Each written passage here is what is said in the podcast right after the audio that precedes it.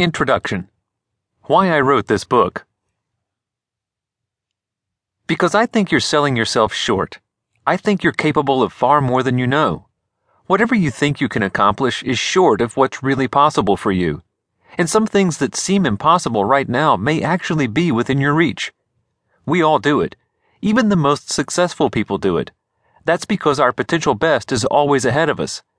I once heard Dan Kennedy talk about what he calls the horizon principle. It's a perfect metaphor for this. With the horizon principle, Dan Kennedy explains how your personal best, the best version of you, is like the physical horizon you see in the distance. If you set out one day to walk to the horizon, you'll soon realize that it cannot be reached. That's because the farther you go, the farther out the horizon is. It keeps moving forward ahead of you.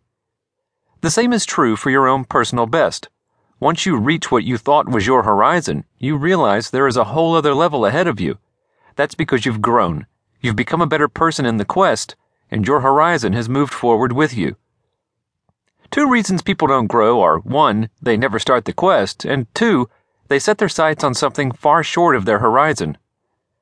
People who never start their quest are people with no goals. People who set their sights too low are people with goals that don't challenge them. I don't think you're either of those people. Anyone who picks up a book like this is a person who sets goals and a person who sets challenging goals. But are your goals challenging enough?